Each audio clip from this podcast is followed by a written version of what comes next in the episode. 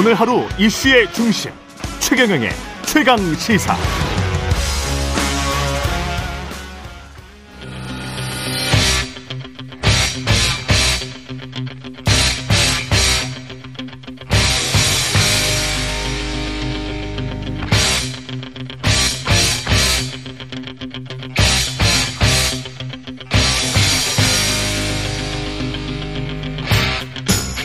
네, 답답한 정치 이슈를 팍팍 때려보는 시간입니다. 정치 펀치. 오늘은 천하람 국민의힘 전남 순천갑 당협위원장 전화 연결돼 있습니다. 안녕하세요.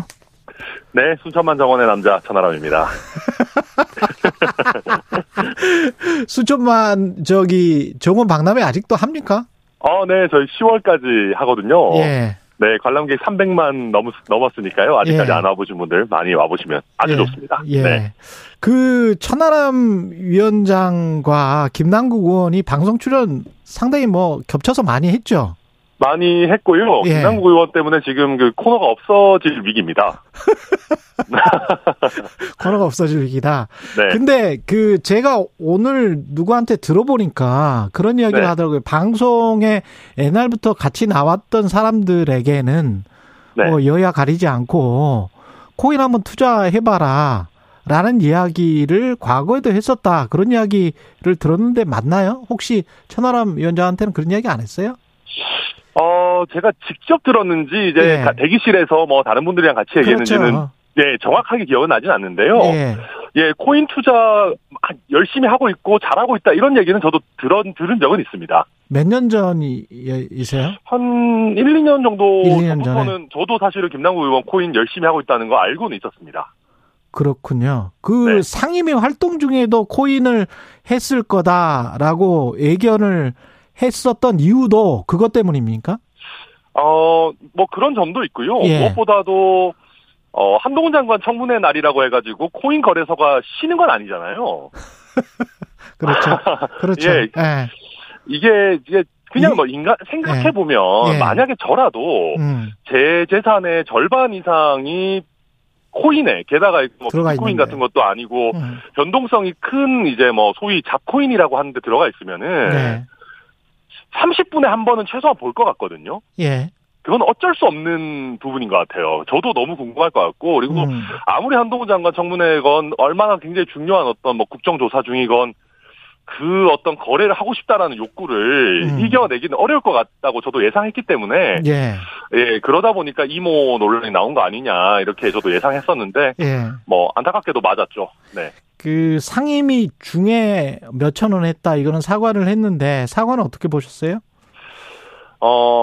우선 지금 상임위 중에 정확하게 몇 건의 거래를 했는지가 아직 다 정리가 된 것은 아닙니다. 그렇죠. 그런데 지금 김남국 의원은 설화에 설화를 더 하고 있거든요. 만약에 상임위 중에 조사를 해봤는데 몇천 원이 아니라 몇만 원, 심지어는 수백만 원, 수천만 원 거래를 한 게 나오면 어떡할 겁니까? 그러니까 이런 무슨 몇천 원이다 이런 쓰잘데기 없는 소리 하지 말고 이거는 그냥 상임위 거래 중에 이런 어떤 코인, 상임위 거래란다. 죄송합니다. 상임위 회의 중에 이런 코인 거래를 한 것 자체가 문제 아니겠습니까? 그렇죠.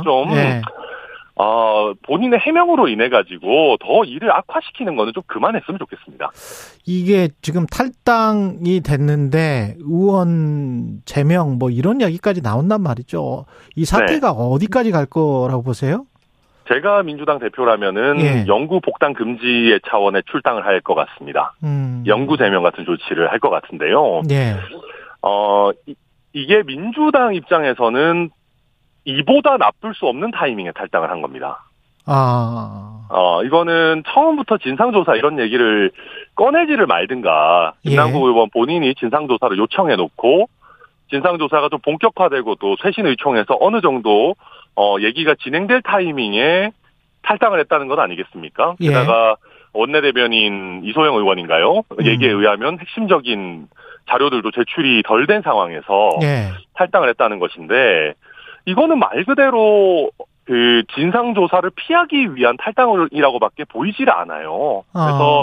그래서 이거는 정말 도피식 탈당인데 그런 도피식 탈당을 하면서 잠시 뒤에 돌아오겠다? 이거는 제가 당대표라면 우리 당을 뭘로 보는 거지? 라는 생각이 절로 들 것 같습니다.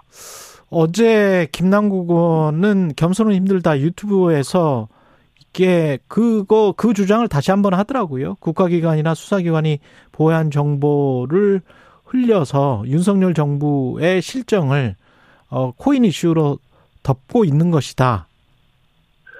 이 얘기도 너무 이제 식상하지 않습니까? 식상하다. 네, 무슨 일만 터지면은 검찰 탓이다, 이런 얘기를, 야당 탄압이다, 이런 얘기를 계속 하는데요. 좀 지겹습니다, 이제는. 지겹다. 그리고, 예. 네, 그리고 이게 정말로 수사기관에서 나왔는지 출처가 어딘지 이게 어떻게 보면 구체적인 내용이 밝혀진 게 없습니다. 물론 저도 이게 수사기관에서 나왔다라면은 부적절하다라고 생각합니다만은, 그런 어떤 구체적인 내용도 어떤 근거도 없으면서 무조건 수사기관 탓만 하는 것은 그냥 민주당이 늘상 하는 검찰 악마화 전략이라고 생각하고요. 예. 게다가 이런 주장을 하면서 김남국 의원 하는 게 뭡니까? 또 김어준 씨가 하는 유튜브에 나와가지고 지지층 결집하려고 하고 심지어 손혜원 전 의원 같은 분도 또 거기에 부안해동 해가지고 정의로운 사람이다. 비례정당이라도 만들어가지고 국회의원 만들겠다. 이런 식으로 또 그 극성 지지층을 결집시키는 전략으로 가거든요. 그런데 예. 이런 전략 이제는 국민들이 다 꿰뚫어 보십니다. 저는 좀 그만했으면 좋겠다. 이게 도대체 어디까지 가는 건가 참 안타까운 심정입니다. 그리고 국민의힘이 김남국 의원을 지금 국회 윤리특위에 제소를 했는데 네. 민주당이 여야 간사가 모여가지고 논의를 하면서 이거를 민주당도 뭔가 더 강경한 조치를 취하는 액션을 같이 해볼 수도 있지 않을까 그런 생각도 들던데 가능하다고 보세요? 저는 이번 사태는 굉장히 엄중하기 때문에 예. 이거 이거는 가정입니다만 예. 만약에 이 사태가 총선을 3개월 놓고 남겨놓고 터졌으면은요 민주당이 윤리특위에 제소하는 걸 동의했을 겁니다. 이거는 거의 LH 사태나 조국 사태급으로 굉장히 이미 커진 이슈고 또 예. 선거에 미칠 수 있는 영향이 큰 이슈입니다. 그렇기 때문에 뭔가 반성하고 쇄신하는 척이라도 했었을 겁니다. 선거 직전이라면. 예. 근데 지금 아직 선거가 그래도 한 8, 9개월 이상 남았기 때문에 예. 과연 민주당이 그렇게 기민하게 움직일 것인가 저는 조금 회의적으로 보고요. 여기서 민주당이 적극적으로 국회 윤리특위에 제소하고 또 예. 이거를 제대로 윤리특위 차원에서 검증을 하는 거를 거친다면 나름대로 의미 있는 하나의 선례가 될 수 있습니다. 지금 보면 최근에는 민주당이 이런 꼬리 자르기식 탈당이 좀 많았습니다만 국민의힘도 이런 거 하지 말라는 법이 없고 과거에도 했었거든요. 그러면 탈당을 했을 때도 이게 단순히 수사기관의 손을 빌리는 게 아니라 국회 차원의 자정 기능을 발현하는 거는 그렇죠. 국회 윤리특위밖에 없습니다. 예. 이거를 적극적으로 활용하는 선례를 여야 모두 만들면 좋거든요. 우리 예. 맨날 정치의 사법화 이런 거 민주당도 굉장히 비판하지 않습니까? 근데 왜 자기들 스스로 자기 당 직전까지 의원이었던 사람의 어떤 그 윤리적인 문제를 늘 그렇게 욕하는 검찰 손에만 맡기려고 합니까? 예. 저는 민주당도 이제는 국회의 최소한의 조사, 윤리 기능을 좀 실질화시킬 좋은 어떻게 보면 찬스다. 저는 그렇게 봅니다. 천하람 위원장이 변호사이기도 한데 법률적으로도 네. 뭔가 좀 문제가 있을 수 있는 소지가 있어요? 일단 내부 거래, 그러니까 내부자 정보 부분은 코인 같은 경우에는 법령이 거의 미비돼 있습니다. 그래서 법 자체가 없다.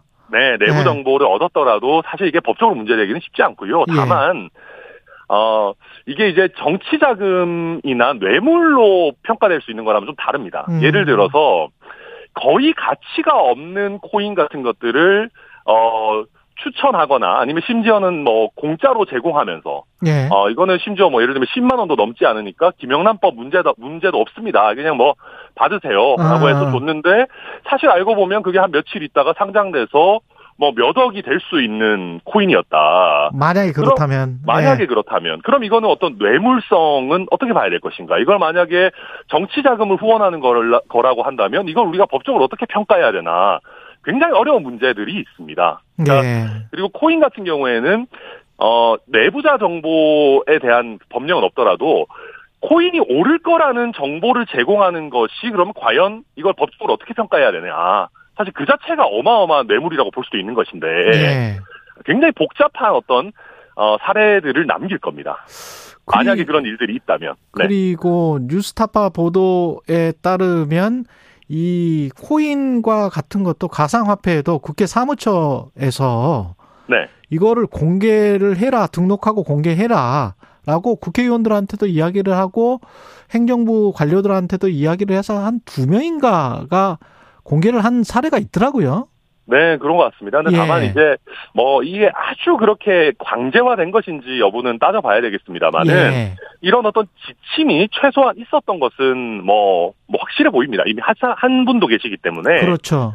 그러니까 이제 지금 이런 부분들 굉장히 사실 좀 복잡하게 진행이 되고 김남국 의원의 어떤 자료 제출이 굉장히 중요한 것이 그래서 지금 핵심적으로 자금의 출처가 뭐고 그럼 얼마에 사서 얼마에 팔아서 이 돈들을 ATM에서 현금으로 뽑진 않았더라도 그럼 계좌 내에서 어떻게 이동을 시켰는지 이런 것들이 하나도 안 나와 있지 않습니까? 예. 그러다 보니까 이게 만약에 뭔가 정말로 정치자금 형태로 내지는 어떤 다른 어떤 뭐 민주당의 뭔가 다른 목적을 위해서 일부라도 쓰였는지 이런 어떤 자금의 증감을 우리가 파악하기 위해 가지고 이런 재산 등록을 하도록 하는 것인데 예. 결과적으로 그게 안 됐기 때문에 김남국 의원이 자료를 제대로 제출하지 않는 한은 지금으로서는 모든 게 다 가정에 불과합니다. 이 코인 보유 전수조사 주장에 관해서는 어떻게 생각하십니까?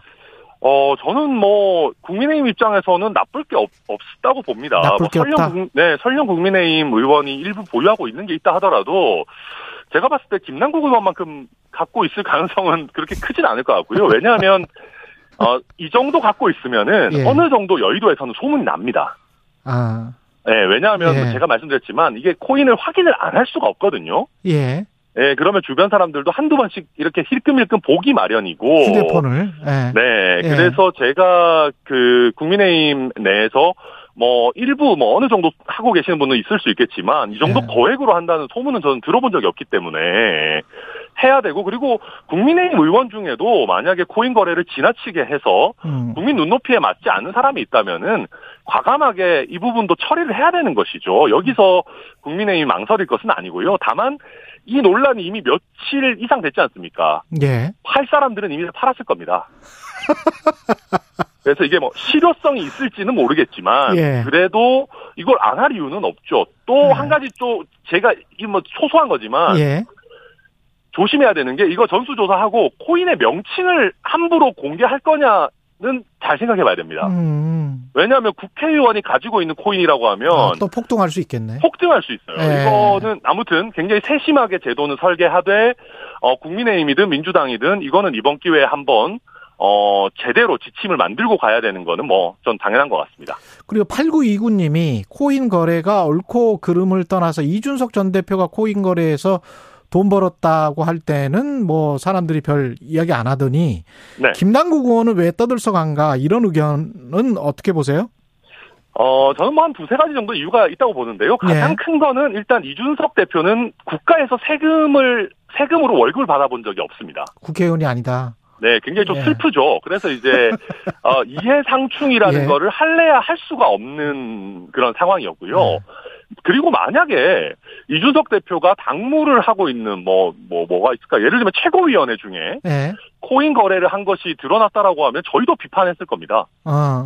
아, 그렇지 않습니까? 아무리 월급을 안 받고 하는 일이라지만 그렇죠. 당대표로서의 충실 의무를 다 해야 되는 것이겠죠. 그렇죠, 그렇죠. 근데 이준석 대표 같은 경우는 그런 어떤 사례가 드러난 적은 없었고 본인 스스로 프로그램을 짜놔서 자기가 신경 쓸 게 많지 않다라는 식의 얘기를 해왔습니다. 예.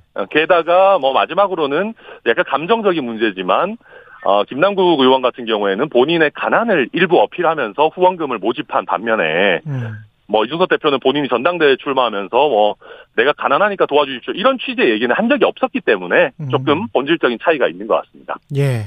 그리고 국민의힘은 지금 1년 3개월 이렇게 나왔잖아요. 네. 요거는 이렇게 해서 이제 다 마무리가 된 겁니까? 아니요. 아닙니까? 제가 예. 제주도에서 총선을 준비하고 있는 후보라면은 예. 정말 속이 터질 것 같습니다. 아, 국회의원들 입장, 국회의원 네. 후보자 입장에서는? 네. 제주 같은 경우에는 국민의힘 국회의원이 없어요. 네. 그래서 지금 다들 이제 서류를 기다리면서 열심히 하고 계시는 분들이 계시는데, 만약에 태영호 의원 이슈가 총선 직전에 태영호 의원에게 공천을 주거나 아니면 심지어는 컷오프를 안 시키고 경선 기회라도 부여를 하게 되면 제주 민심은 정말 싸늘하게 돌아설 겁니다. 그리고 이게 단순히 제주도에만 영향을 주는 것이 아니라 뭐 수도권, 충청권, 뭐 호남권 같은 스윙 보터들이 많은 지역에는 전체적으로 또 악영향을 미칠 것이거든요. 예. 저는 그래서 이게 지금은 뭔가 일단락 된 것 같이 넘어가지만 결국 태영호 의원의 설화라는 것은 몇 개월 만에 잊혀질 수 있는 성격의 것이 아닙니다.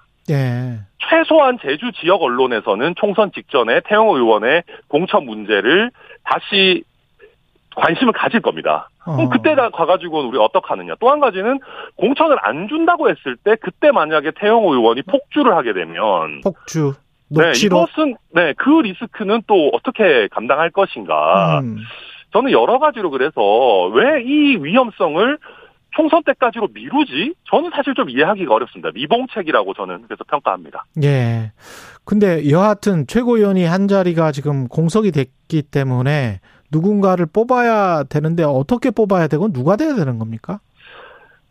한번 저는 상상을 해봤습니다. 예. 만약에 우리 뭐 당대표께서나 아니면은 그 보궐선거 선관위원장께서나 아니 뭐 선관위원장 얘기하기 어렵겠지만 당내에서 지금 사실 지도부가 어찌 보면 다양성이 좀 없다. 그러니까 우리 지도부에 좀 다양성과 어떤 조금 다른 어떤 관점, 좀 다른 아이디어를 보충해 줄 수 있는 분을 모시고 싶다라고 메시지를 낸다면 저는 참 좋은 일일 것 같습니다. 그런데 그런 메시지는커녕 뭐 또다시 친윤으로 가야 되고 김기현 대표의 리더십을 보강해 줄 수 있을 만한 인물로 가야 되고 이런 얘기들이 지금 주로 나오거든요. 그런데 아니 김기현 대표의 리더십이 또 한 명의 최고위원으로 보강을 해줘야 될 만큼 허약한 것입니까? 저는 왜 그것이 어떤 최고위원 선출의 기준이 되어야 되는지 사실은 좀 납득하기가 어렵습니다. 그 혹시 최고위원 제안 같은 거 안 왔어요? 아니 지금 친윤으로 가자고 하는데 저한테 무슨 제안을 하겠어요? 예, 아니 그러면 뭐 나오겠다 뭐 이런 말씀 그런 의도나 생각은 전혀 없습니까? 아, 네, 저는 뭐 최근에 그 지역 활동에 충실하고자 서울 방송도 지금 줄이려고 우리 지금 아침 시사의 최고봉인 지금 최강 시사도 전화 출연을 하고 있는데 예. 제가 다시 최고위원 선거에 좀 뛰어드는 거는 예. 저는 조금. 안 맞다. 그리고 최근까지 뭐 당대표 선거 뛰었었는데 예. 제가 무슨 뭐 선거 중독자는 아니잖아요. 예. 네. 예. 그래서 저는 이번에는 뭐 출마할 생각은 없습니다. 이준석 전 대표도 지금 순천에 있죠. 네, 순천에 있습니다. 그럼 두 분이 꽤 오래 계시는 것 같은데 네. 이게 광주 호남 지역에 공을 들이는 특별한 이유가 있습니까? 네, 뭐 저는. 글쎄요, 저는 전국 어디나 저는 정치인이라면 공을 들여야 된다라고 생각하고요. 예. 할 수 있다라고 믿는 사람들이 몇 없는 것 같습니다. 그러니까 뭐 저나 이준석 전 대표나 뭐 저희 천하용인의 다른 사람들이나 네. 호남도 저희가 열심히 하면 국민의힘 지지해 주실 수 있다라는 믿음을 가지고 있거든요. 예. 그리고 실제로 그 믿음을 가지고 열심히 뛰었기 때문에 뭐 지난번 지방선거 같은 경우에는 사실 광역단체장 기준으로 전부 15%를 넘기는 어마어마한 성장을 기록을 했습니다. 그래서 하면 할 수 있습니다. 근데, 저희가 중요한 것은 혹시 당내에서 뭐 저희 구성원이나 아니면 심지어는 지지자 중에서도 호남은 어차피 해봤자 안 되라고 하는 그런 뭐, 호남을 포기해야 된다는 생각을 가지고 있다면은 저는 이 방송을 빌어가지고 이런 호남 포기 전략을 포기해야 된다.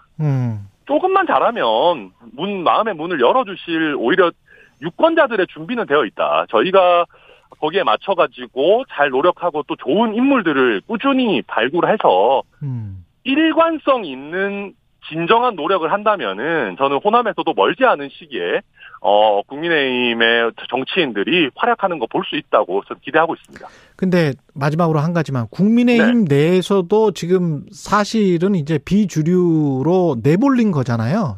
천하영이나 네, 이준석이. 그러면 그런 상황에서 국민의힘의 이름으로 공천을 받을 수 있을 것이며 또 어떻게 할 수 있을 것이다. 당선이 될 수 있을 것이다. 그게 될까요?